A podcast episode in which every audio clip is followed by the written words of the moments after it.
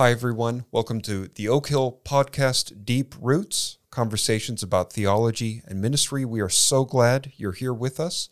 My name is Eric Ortlund, and I teach Hebrew and Old Testament at Oak Hill. And my name is Tim Ward. I teach uh, biblical interpretation and word ministry here at college. And with us today, kind of in the hot seat, is uh, Johnny Juckes our college president, Johnny. Great to have you.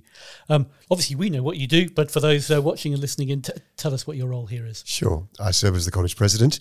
Uh, I teach in the area of Christian leadership.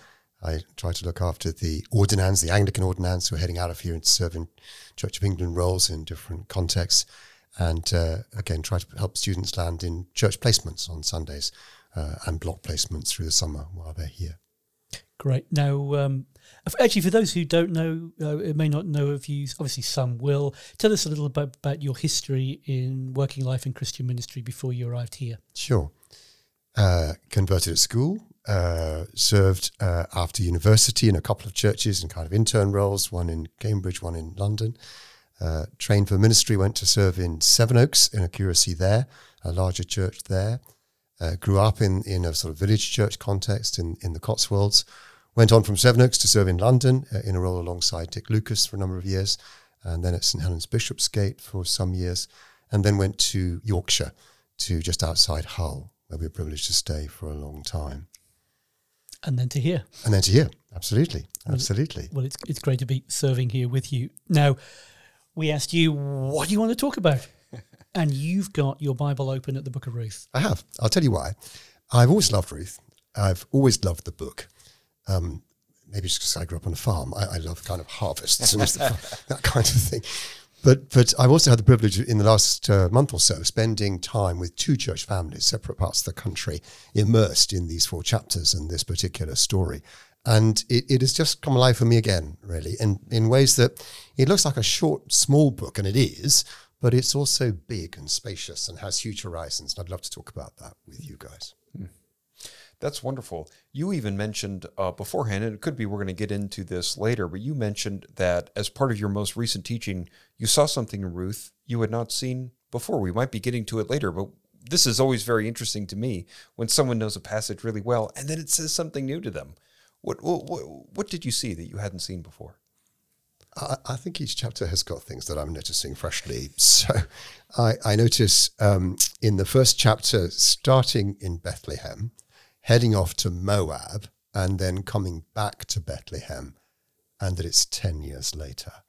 And the timing that that took, what it was like for the women, men of Bethlehem as, as they got on the bus, as it were, and left town. Yeah. And then what was it like for her that she was virtually unrecognizable? Can this yeah. be Naomi when she comes back 10 years later? Yeah and immersing myself in that passage of time, that many funerals, that much suffering, yeah. that much, if you like, um, swapping of sweetness for bitterness and swapping of fullness for emptiness, yeah. resonated mm. in all kinds of ways. One of the things that fascinates me about Ruth is many stories will start out with things that are pretty good, and then they gradually get worse and worse and worse. Then you get to the climax, it gets better, the story ends. Mm. Ruth seems opposite in that way. Naomi's life starts out pretty well. All the tragic stuff, and it really is tragic, happens in chapter one. And then it seems to me things get better and better and better and better. Um, and I wonder if the characters would have been entirely happy for things to have stopped maybe around chapter two. They would have said, well, this is the best we can hope for. But in God's wonderful goodness, it gets better and better. And then it ends in a very special place. Have, have you noticed something similar? Yeah, I, I, I think I, I found myself thinking at the end of chapter one when she comes back and says, "Don't call me Naomi, call me Mara." What would you want to say to her? Hmm. What would you want to say to her wow. if you're either one of the women of Bethlehem? We don't hear from them until chapter four, wow. or if you're one of the men of Bethlehem, we don't hear from them until chapter four. Wow. And how would you want to speak to her without, in a sense, um, casting yourself in the role of one of Job's comforters? And we're onto all sorts of territories to what could have been said to her wow. that might not have been helpful doctrinally mm. or pastorally at that particular time. Wow. Do you, do you think the chapter is hinting at the? To, we're into chapter one now in terms of the character yeah. of Naomi. I, I think I'd be persuaded that the narrator is wanting to say, yes, Naomi, you are greatly to be pitied. However, there is this woman, Ruth, who has committed herself to you. I mean, I, I can imagine Ruth standing there where Naomi says, I have come back empty. and Ruth standing there going, I'm, oh! I, I'm standing right here. did you, Hello. Did you Yeah. not notice how much I gave up to be here, committed to you? Yeah. Is there a sense of that? Do you think? I absolutely think that. She's not as empty as she professes that she is, in effect. Her life is not as fully bitter as she says that it is. Yeah. Although there are plenty of reasons for feeling empty. Yeah. And that it's God's responsibility that she's empty. That's the other thing. I've, you know, she's got an argument with God hmm. because it's God who's done it to her by the end of that chapter. Yeah, hmm. yeah. Hmm. I love how that's written in the last two verses, Naomi. You know, I call me Mara, call me bitter, and then the narrator says Ruth is standing right next to her, and it's the beginning of the barley harvest, Yeah, yeah, yeah. which is which is the time you want to be there. You want to be there at harvest time in ancient mm-hmm. Israel, and just not trumpeting it, not hit, hitting us over the head with it, but things are about to get a lot better for everyone involved. Yeah, yeah. Eric, I'd love to ask you about the meaning of the names in that first chapter.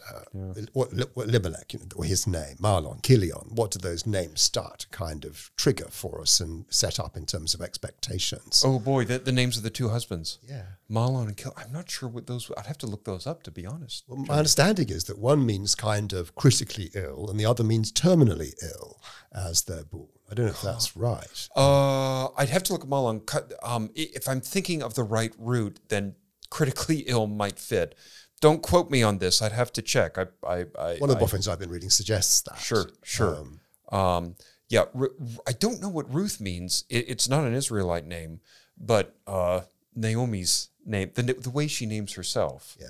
That that's definitely something we're we're and Elimelech, see. as, as he starts out in terms of a hus- uh, uh, um, going off, leaving, does that mean my, of, my God is king, something like that? Uh, so let's see. What, what, what verse is that in, Chapter Johnny? and Elimelech, yeah, Elimelech is my God is king. Yes. And the thing about that is that, that I don't know what you make of this, that there they are in Bethlehem, the place where God provides bread, and he doesn't. And someone whose name means that God is in charge um, leaves. Yeah. Uh, and there's no sign of him kind of praying. There's no kind of permission to go down to Moab. What are we to make of that, do you think? That, that, that that's a good Can- question. Can Go- I, I w- let me say the view I've come to on that, and then I, re- just as a preliminary, because then I want to hear from the Hebrew scholar on this one. Yeah, go on. I think I've come. Sounds like you're thinking the narrative is hinting, perhaps through the names and um, Bethlehem, House of Bread. They shouldn't have. Not all is well with them spiritually, in them departing when a famine comes. I'm going to say there's an ambiguity there. I, I would want to say, why is there a famine? Um, This is the time when the judges rule. This, if you're going to put a backing track to it, sounds like a minor rather than a major key, as it were.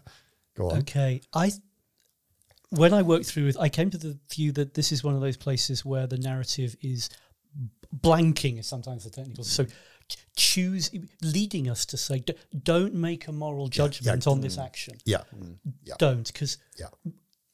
you've given evidence why it might one someone might think it's hinting this is a bad thing for them to leave. Yeah. If they don't pray. Yeah. The guy, the guy's name is God is King. God's God's sovereign over this famine. Yeah. But then is it Genesis twenty six? Isaac's instructed to stay away when there's a famine. Absolutely. So you weigh up the biblical evidence, what's going on in the narrative. It mm. seems to me it's just we're told this because you just need to know this because otherwise you won't understand how the Here's what happened, goes. effectively. Yeah. And It's no happened- narrator pops up and says this was a really bad idea. That doesn't mm. happen in the Yeah, yeah. story, does it? What, No. what do you think? Well, I mean, I, I think it's standard practice when there's a famine, you sojourn somewhere else where there's food. You know, the stuff about the, the laws about the sojourner and the Pentateuch don't take advantage of these people, and it's easy to do so. And yet there are other examples of Genesis of the normal practice showing a lack of faith in God. But as you say, we can't quite draw that judgment. The narrator setting up how, how Ruth and Naomi are together and why she comes back so desolate, bitter, and empty. A while ago, I heard a sermon on Ruth chapter one, and a key application was don't be like this family. Mm. When really tough times come from the Lord's hand, don't run away. Look for his blessing in them. You're shaking your My head, blood, my pr- my blood pressure is rising right now. okay, fair enough. Fair That's enough. good. It's a good sign that we're not, that's the wrong track, isn't it? There might be pastoral wisdom there, but it's not the message. There, there, there, there are definitely do's and don'ts from the Book of Ruth. yeah. Um, not only, as we've already said, the narrator doesn't make a big deal out of that. He is rushing through the early history to, to then zero in as, as you know the, the, the time slows down in chapters two, three, and four. But I think a much better application would be something like maybe you did something wrong, maybe you didn't. But life sometimes is really tragic. Mm. And in those cases, the profound, powerful goodness of God through other human beings is going to meet you in a way that you're not asking for, you can't anticipate. And so the application would be where are the Ruths in your life? Hmm. How, how is God, you know, there- there's that phrase in Jeremiah, refusing to be comforted. Mm-hmm. Mm. And that, that is, there are people in every church, Christians who love God, who have had their hearts broken. And at a deep level, they say, they, they give up and they say, I guess this is just how my life is right now. And they resign themselves to permanent unhappiness. And the book of Ruth says it's very, it's sympathetic to Naomi or Mara, as she wants to be called. Doesn't leave her there, but it's, we sympathize with her. And yet, God, it is just the beginning of such profound goodness for her. I think the application would be where are the Ruths? It, the application would be that's sometimes how life is. Now, where, how how can you be open and ready for God's unimaginable goodness to meet you in a way? Anyway, I'm preaching now, but No, no, no. I want to press you on another example of it, uh, another aspect of it. As she goes, he hmm. decides to go down. No hmm. discussion of whether she is feeling it's a good idea or not, and no hmm. acknowledgement of a possible gap between husband's perception and wife's duty and loyalty to go with him. Same issue arises about the marriages of the sons and and the destination of being Moab. Um, what kind of sort of trigger warning follows, do you think, um, when Moab is mentioned and the origin of Moab becomes prominent, if you like, as we think about well, what happens in Moab? Do you do you think we carry with with us the story of Moab's origin and their kind of spirituality? Is that present? Th- this is why Talmud is thousands of pages long. The rabbis sit around and they say one opinion, another opinion, another. Boy, you you you could say, ah, the narrator doesn't make a lot out of that, so we shouldn't. But boy, you could get a lot out of that. You could get a lot out of the the you know in Genesis 24. It's so important that the covenant line doesn't intermarry. But then again, we're really glad that Naomi has Ruth for a daughter-in-law. I mean, what a what, what what a profoundly godly woman, willing to forsake Moab's gods and serve Yahweh. That doesn't justify doing that, but it but the narrator could have just said Elimelech and Naomi went to a far country or something like that. He says Moab, so uh, that can be really hard to tease out. It can be really hard to know how much the narrator wants us to get out of that. It can be very hard to know how much or how are we supposed to evaluate that. Um, Are we back in the cave with Lot and his daughters? I mean, that's where Moab comes from, isn't it? I mean, Oh, I, yeah. go ahead, Tim. I, I mean, I, I think that's enormously significant. go on. I mean, we're jumping ahead to chapter three, Yeah. but chapter three, read in light of Genesis 19, Genesis 19, a mm. very unpleasant story of mm. incest of how Moab is born. Mm. I mean, Ruth's graciousness and godliness and carefulness in chapter three looks to me like it's Moab embodied in Ruth, effectively is a kind of redemption for Moab by an undoing of what happens in Genesis 19. Mm. Am, I- am I saying that the right kind of way, do you think? Is that what's mm. going on? Mm. a Moabitess um, marrying in a much better, more moral, more God glorifying way than happened in Genesis. Is that is that okay to say? Do you think? I, I think. It, I mean, I think it is. I think I want to sort of um, think about how women experience life i- i, in the book as it develops, because it seems to me it is it is so brutally honest and mm. frank about vulnerability, mm. desperation, mm. calculation of no other way forward for those two women. It's easy to just sort of wag a finger at them. But what kind of situation would you find yourself in that that seemed like the least worst option for the way forward? Um, Where you have to take those risks and be vulnerable. yeah, but also do something that is that is you know um, against all kind of convention of any kind, because there is another impulse and pressure Yeah. that, that makes that a kind of rational act um, in that situation. It's an appalling picture of a society uh, and a set of convictions. I would love to talk more about Ruth's boldness and hear what you think, but I can't help but point out how Orpah, the other wife, Yeah. she she pales in comparison to Ruth's faithfulness, but there's no condemnation of her. Uh, Naomi essentially says, "I'm a sinking ship. Yeah. just go make a life for yourself the best you can." Yeah, yeah, yeah. And and it's like Ruth has the theological vision to do this incredibly courageous thing, and and or, Orpah suffers in comparison to her, but there's no condemnation of her, and there's no condemnation of the unnamed potential husband in chapter four mm. who chooses not to redeem these women. He pales in comparison to Boaz, but there's no there's no moralizing against these people. Because what Orpah does is entirely reasonable, isn't it? Yeah. Orpah, Yes. Orpah's chances of finding a husband, we, she's straddled with a woman who's entirely bereft, who al- pro- almost like, I mean, who's going to remember her? Yeah. She's going back to find, her chances of finding a husband there are basically nil, which is what Naomi says to her. Yeah. And Orpah goes, You're right. Yeah. This is the wisdom of the world. And it's Ruth does the mad thing. Isn't Yeah. It? Yeah. Either saying, it seems what Ruth effectively says to Naomi in chapter one is, I'm prepared to accept a life without a husband, mm. to be with you and your God, yeah. Which, now, obviously, for, for some people now, singleness could be something that they don't want and mm. would look forward to that life. That's not everybody, but that will be mm. some. But clearly, back in this culture, there's mm. there's more than just companionship going on here, not there? I mean, s- socially, she's in big trouble potentially if she's not married. you know, maybe in addition to the application of look for the root God, look for God to send you a Ruth. An application is who in your church needs a Ruth, and maybe you can be a Ruth to that person with a crazy level of Yeah, devotion. Yeah, yeah, yeah. I also think that, that Naomi's not at her best, if I can put it like that, in the first chapter. Yes. I mean, when she says to, to these Orthodox, go back to your gods, there's something, in a sense, disloyal about that towards the God that she's going back That's to true. be fed by. That's true. And yet, even in a sense, if, if I think we see development in her as the story develop, goes Hmm. on, but even at her worst, she's still a kind of vehicle through whom the God of Israel is to make able to make himself known. And Yeah. that's tremendously encouraging that even on a bad day or a bad 10 years, she's still able to be an evangelist to Yeah. Ruth in that Yeah. way. Yeah. Yeah. Absolutely. yeah. Yeah.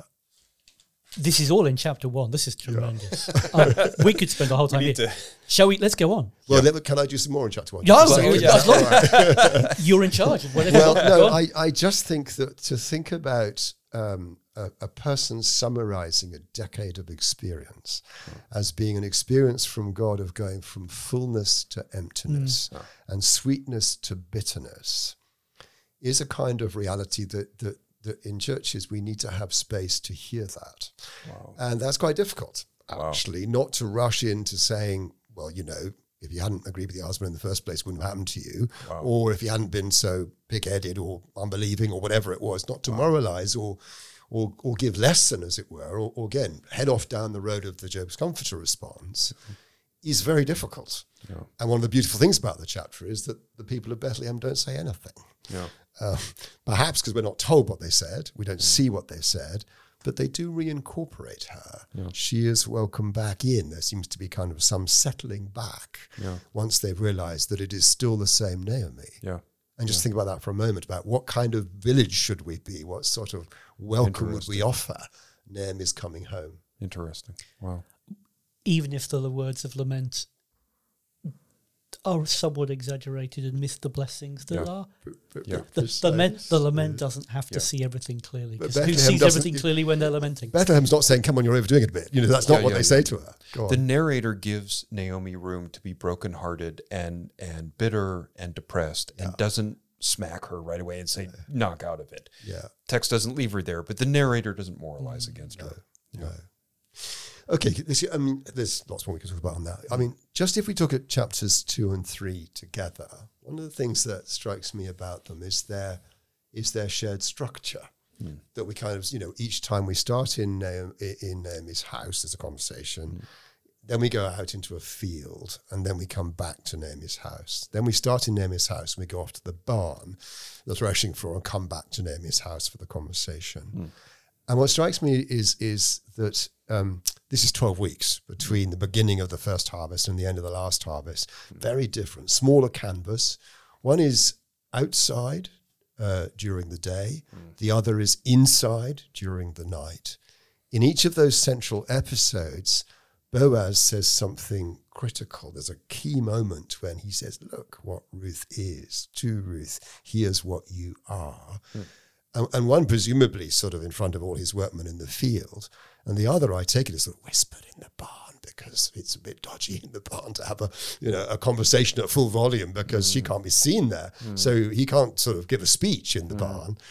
And then each of those critical moments from Boaz interpreting Ruth to us in a way, introducing Ruth or affirming Ruth for us, has massive kind of biblical horizons. That's where can, that comes can, from. can you show us those verses just so uh, uh, the the two things Boaz says Yeah, yeah, about yeah, Ruth sure. in, in So- chapters two and three? Yeah, so into chapter two, where where Ruth takes the initiative, and it's Boaz, uh, it's Naomi who takes initiative in chapter three, but she goes into the field, and then Boaz. I mean, it's very striking in verse four. The first words that Boaz says is, "The Lord be with you," and then his workmen respond, "The Lord bless you." I sometimes wonder if people work, went out of church life on Sunday to Monday, and the first thing they say in the office is, "The Lord be with you." Yeah. how that would go. Um, but but it, it's it looks great. Certainly looks great for him. Subsequently, when um, he's talking about his men, I've told the men not to lay a hand on you in verse nine. So the men who can say, "The Lord be also with you," uh, he has to warn them against touching up Ruth when she's in the field. Yeah. And there's a bit of a gap there between their liturgical response Yeah. and the vulnerability that Ruth has in the field. Yeah. And then I love the way that um, he talks about her in verse 11. I've been told all about what you've done. Wonderful affirmation for her. And then the key phrase is prayer for her, verse 12. May the Lord repay you. And then this little phrase, may be richly rewarded by the Lord, the God of Israel, under whose wings you've come to take refuge. There's the first one. Yeah. And then second one, middle of the night, um, when he wakes up, uh, who are you, verse 9 in chapter 3. And then uh, he affirms her, verse 10, the Lord bless you, my daughter, and the kindness that she's shown. And the little phrase at the end of verse 11 of chapter 3, don't be afraid, I'll do for you all you ask. All the people of my town know that you are a woman of noble character. Hmm. So moving from refuge under the wings of God in hmm. the field to the noble character hmm. in the farm, in the barn, on the farm. And there's all sorts of connotations in that surrounding that episode that it may not be that. It, it kind of is it that noble? Well, it, well, it is, but his assessment is that the whole town knows who you really are, and this episode is in in in line with the noble character that the whole town knows her hmm. to be. And Boaz sees that, affirms Ruth, Yeah. and has some of the most theologically significant lines in Yeah, in the whole middle of the night, in the dark, in a barn, after they've all had plenty to drink, when it was really dodgy for her to go and find him among the other men who were sleeping there. He's just realised that she's saying, Will you marry me? And yet, in those circumstances, affirms her as the woman of noble character. yeah. I think I picked this up. Is this right? That fr- in Hebrew, uh, that phrase translated in three eleven, a woman of noble character. The only other Old Testament usage is at the end of the book of Proverbs. That's as I remember. It's Eshet Chayil, and Chayil can mean an army, wealth, or strength. So, so Ruth. It, I mean, it, not strictly literally, but Ruth is an army. Yeah, she's worth more than a fortune, Yeah. and she's she's a tough, strong woman.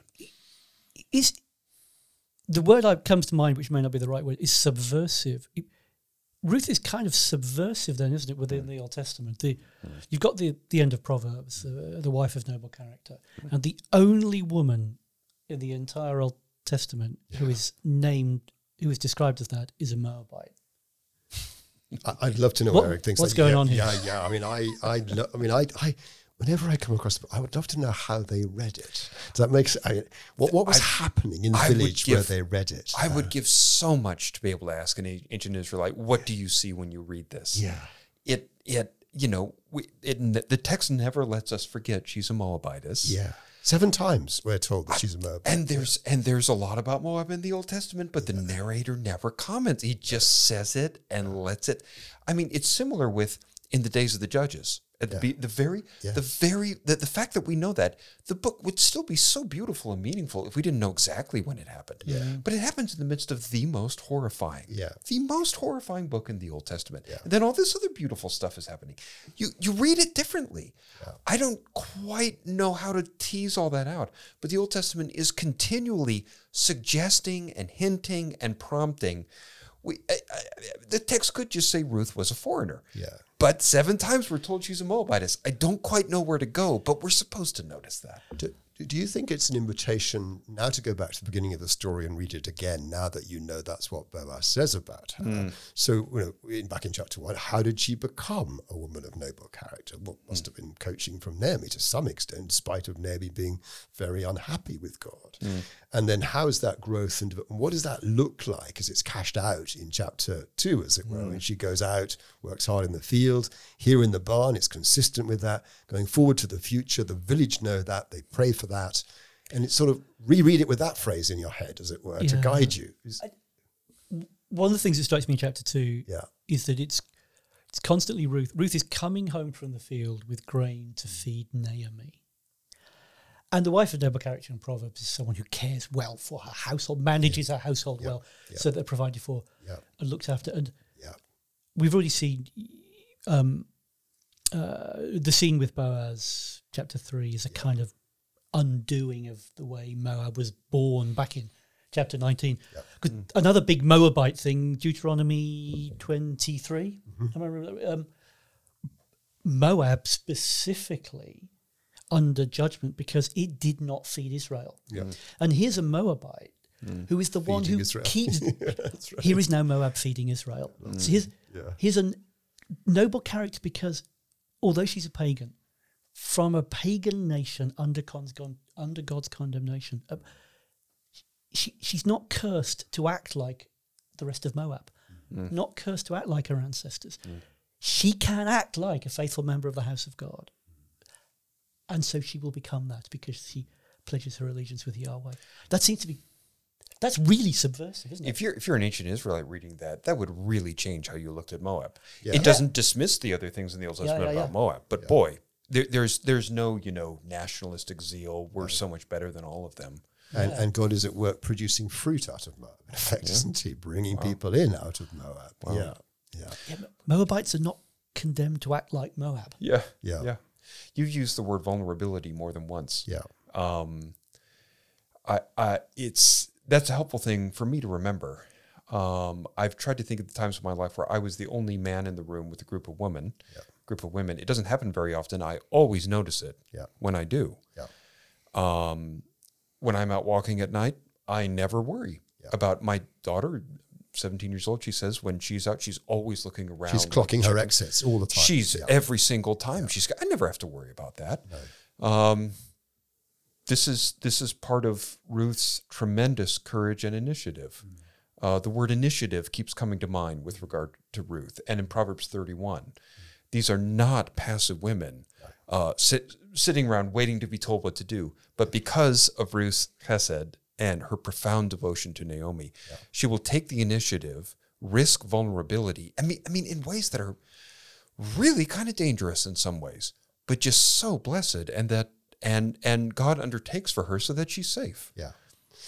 Can I ask you about the taking refuge phrase? It- Yeah. um, it- again, I think this is um, sort of a preview of what David does in the Psalms, isn't it? Because that's a repeated phrase Mm. Yes. that at the beginning of some of the Psalms. Yes. And again and again and again, David's the one who takes refuge. And is this therefore, a, if you like, a portrait of his, which is great granny, isn't it? Um, doing that before when, when we see that embodied in him. It's already embodied in her. What do you make of that? Because isn't it right that in one arrangement of the Old Testament, you go out of Ruth into the Psalms?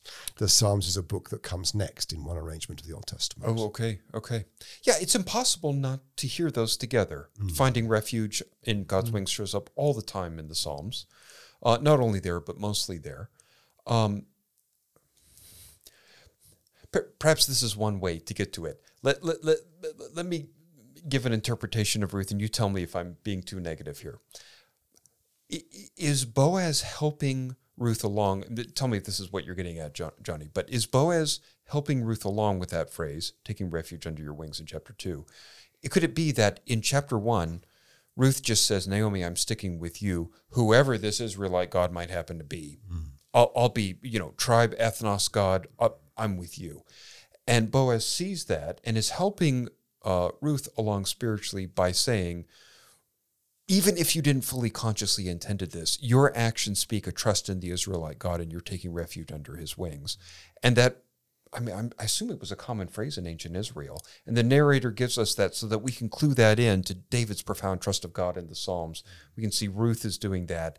And maybe that's an eye opening moment for Ruth. Maybe she's coming to realize who God is and what it, who, what it looks like to trust the Israelite God as Moabitess. Is that crazy? What, what no, you- I don't think it's crazy at all. I think it's really interesting that again, the, the narrator never gives us much insight into Ruth's thinking. We don't see whether she's sort of enjoying committing herself to Yeah. uh, to Naomi in chapter one. We don't know how it was for her in the in the field. We know she's pretty excited when she comes home. And it looks as though she's having to take the initiative in chapter one alongside Naomi because it feels that the, if you like, the first step is hers, whereas in chapter three, the first step appears to be Naomi's. You know, you need to find you a husband, and, Yes. and that's her plan at that stage. So the fact that Boaz may be opening out to her spiritual realities that are dimly seen by her at that stage, and he's making them plainer, I think it's a very thoughtful I, line. I'm finding this really interesting. I'm not saying I'm right. I'm throwing this out as a possibility. well, Ti- Eric, Tim, tell, Eric, tell my me first assumption is always I hear something for you, and I just assume it's, I just assume it's right unless proved otherwise. It's a very, very unwise assumption. I live I live my life by the rule. Hasn't failed me yet. uh, although it probably will at some point. It- the thought that that's just sparking, I just I think this is just developing what you've just been saying. Might then one of the points in which that tracing Ruth through chapters one, two, three, hmm. the character of Ruth could be incredibly helpful in helping people not Christian, but beginning to be somehow intrigued by the people of God and the hmm. God we talk about. Hmm. That's as you say. We, that was sparked for me, Eric, by you saying, "What what does Ruth really know about the God of Israel in chapter one?" And the answer is, we don't really know what she knows. But um, I'll commit myself to your God and your people. And that's very often how someone who's not a Christian is first. They're mm. attracted by the people of God, aren't mm. they? Mm. What they see in the, the the Christian fellowship, and that therefore attracts them to the Christian God. And then they need, as it were, they need a Boaz who'll say, "Come, come, come and sit with, come and Interesting. come and Come eat, eat with. with. Yeah. and you'll begin to see the life of the people of God." Yeah. I thought, no, you possibly possibly put this push this too far, but the, but then it's it's moving towards that point of commitment, mm. which is happening in chapter three. Do you think that might help someone understand what the Lord is doing I, in? I, I think again, it's just it's great fun talking about this because I've begun to think that when Boaz, you know, says the Lord be with you, and his men respond with what sounds like a similar kind of faith, mm. but he then says to to Ruth subsequently, "I've told them not to touch you." Did he need to say that to her because he was worried the men would touch her up? Or is he actually saying it to her to reassure her, mm. even though he knows they won't? Mm. And their profession of faith, if you like, expresses a spiritual reality mm. rather than a kind of fairly formalistic form of gesture. That resonates with you then. There is a set of relationships between them and the way, in fact, they will treat her because of who they are, that he reassures her that it will be so that they won't touch her, for example. but even, I mean, this may be a step too far, but e, but he Boaz is saying, even if it is the case that there are dangers for you within the covenant community, yeah. the, there is there is protection for you. Mm. Now, I I'm thinking aloud. I may decide in that to backtrack on that, mm. but I think it's really interesting. but there is something like that. Boaz will protect her, even if there are dangers for her in this community. I don't want to push this too far because in chapter one she does say, "May the Lord do do do so to me, and more also, if anything but death." So so that's a you know common self imprecation in the Old Yes. Testament. So there is She's that. calling but down a curse. Yeah, yeah. there is that at the same time. You know, maybe another application here is as churches we need to be open to the Ruths, the, to the Moabites God will send to us, Yep. and make sure we take care of them and protect them. Yeah. Yeah, Um, and I I love the way Boaz is this way. He he basically he goes beyond Yes. what Old Testament law requires. He can say, I mean, the, the law, Deuteronomy, isn't it? The law says, uh, don't collect all the bits of store, leave some for the foreigner, the fatherless, the widow who will come behind. Boaz says that, and then he says, hey guys, just pull out. You know, oh, I dropped a few. Oh, oh, I, I dropped did it some again. I did it again. Oh no. Ruth, I've just dropped. I dropped those on my back. I can't pick them. But he, go, he go he goes beyond the law, doesn't he? And not only that, in chapter three, if I understand it correctly, Ruth takes the risk and essentially says, pop the question and I'll say yes, Yeah. which is really taking the initiative. And I, I mean, again, this just gets my mind working for male and female roles, roles and taking the initiative and so on. And Ru- Boaz doesn't take that as, oh, I'm so handsome and dashing. he says, I'm an old bag of bones. You're clearly not interested in me. This is just about Naomi. And Boaz could say, hey, I, I'm not in the practice of giving free handouts. I don't want a widow. I don't want two widows to take care of. But instead, he says, it means so much to me that you care so much about your mother in law that you're asking, this has nothing to do with me. Of course, I'll marry you. And there's going to be less for me because I've got more dependents now. Yeah. But of course, I'll do that. Yeah. That is really beautiful. Yeah, yeah. Absolutely. And she goes back with sort of luggage allowance amounts of food at the end of chapter two. You know, it's a full luggage allowance, at least in terms of weight. Yeah. But she goes back with more in chapter three, which is mm, again beau- that sort of trajectory of the story. He's Just more and more Yeah. goodness. Yeah, yeah. food for his people in the breadbasket. You know, because God is only mentioned directly is right at the beginning and right at the end, where it's the God who provides food, and then at the end it's God who provides the baby. Yeah. And those are the only two places where God directly acts in the mm. story. But he's sovereign over everything in between. And this trajectory of more and more generosity from God Yeah. is established just by the amount of food she takes home, Yeah. which is beautiful, I think. It really is. Johnny, this has been such a delight to talk with you. I'm I'm conscious of the time, and we don't want to take. A, I mean, we could just continue to kick this story around and just see new things.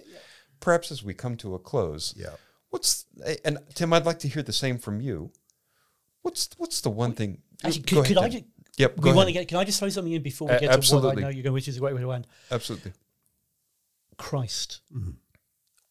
In the ways in which you've been teaching this recently, what are the ways in which you've seen Christ in this?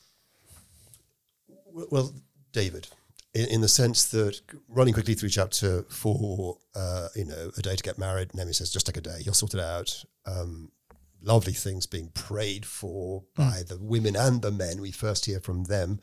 Um, the inclusion by grace of the story going back to Perez, you know, another person born in very dodgy circumstances. The Matthew genealogy is going to include those women are all connected to this Ruth story, which is really beautiful. Rahab turns out to be Boaz's mother. And then as you travel through the story from the nine months, uh, then you've got um, 10 generations to get to David. Boaz wears the number seven shirt. The story lands at David. And then we're going to look a thousand years ahead to great David, David's greatest son. Yeah, yeah. So that kind of trajectory. And the kind of pastoral thing is that God never tells anybody what he's doing. I absolutely love that. No one in the story has a clue that this is about David. Wow. Um, and God is doing something much bigger than any of them. He's got a 10 generation horizon for where this story is going to land uh, overall in terms of what that makes, if the genealogy tells us this is what this is really about. Wow. And then a thousand years after that is where we're going to come back to Bethlehem for another episode. And I love the fact that God's horizons are so huge. Wow. And the human horizons are 10 years, 12 weeks, a day, nine months, and 10 generations. Wow. And we fit in to God's good purpose Wow. with our little story and his big story. Wow. Hmm. Wow. That's great for a church ways- family. In ways we just can't anticipate. yeah. Yeah. Yeah. It'd be great. I'd have a prayer meeting, uh, um, praying about what God will do in a thousand years' time Wow. uh, on the basis of what we did on Sunday morning or in the life of this rather difficult four year old in the cra- in the in the Sunday groups, as it Wow. were, that God has in view something somewhere that will be a thousand years after this. Wow. Wow. And this book encourages us to have horizons that big. Yeah. It really does. Yeah. Yeah. Just by the way the genealogy functions right at the end. Yeah.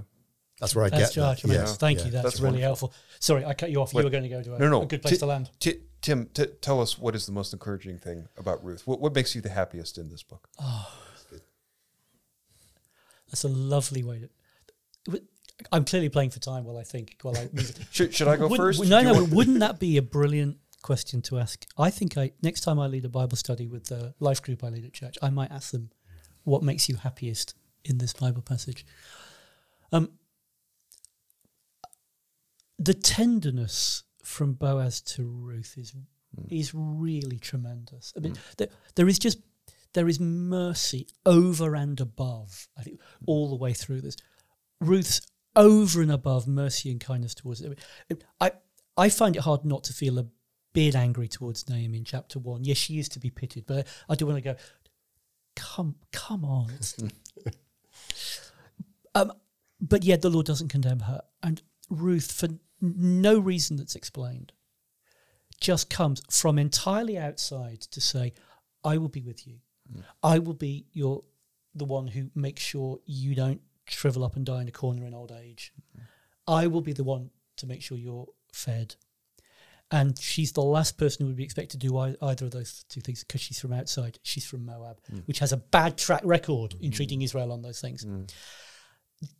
I I just can't help but see a type of Christ in that. Mm. The the one who comes f- entirely from a place that we do not expect. Mm.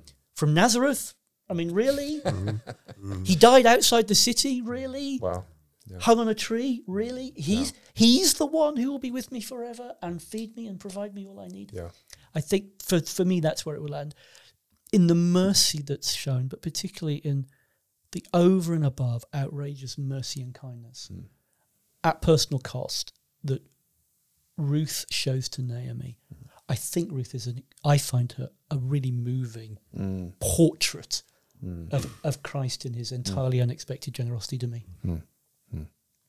And for you? I, I, what I find most moving about Ruth is is the it, it gets better and better and better and better and I'm pretty sure readers and both the readers and the characters in the story would have been happy for it to stop getting better at some point and God keeps going. All the tragedy, and it is tragic, happens in chapter one. It just gets better and better from there. There are no enemies in the book. There are no bad guys. And and this poor broken-hearted woman who has had a tragic life, um, her life gets better and better, and then she has a role in the coming of Messiah. Um, there's so many people in our churches, mm. outside our churches, living lives of quiet despair with broken hearts, who barely can barely even acknowledge it to mm. themselves. Mm-hmm. And God has unimagined. In Psalm 126, it says, when, "When the Lord restored the fortunes of Zion, we were like those who dream." Mm. I don't think I've ever been so happy I had to pinch myself to see if I was awake. There is a, a, an infinite, uncontainable goodness from God where broken lives yeah. become about Jesus. Yeah. They get drawn into Jesus's orbit and it gets better and better and better. That's what I find so moving. That I, I find that wonderful because that slightly rightly condemns my sense of I I can't help but feel a little bit cross, a little bit cross with maybe towards the end. God doesn't say that. That's right. Yeah. He sticks with her. Yeah. And in the end, yeah. Uh, she's fed. There's an inheritance. She's yeah. part of Israel. Yeah. yeah. Andrew Peterson, um, sing, singer, songwriter, yes. has a wonderful song on Matthew's begats. And he, he amazing he does this. He sings his way through the whole of chapter one.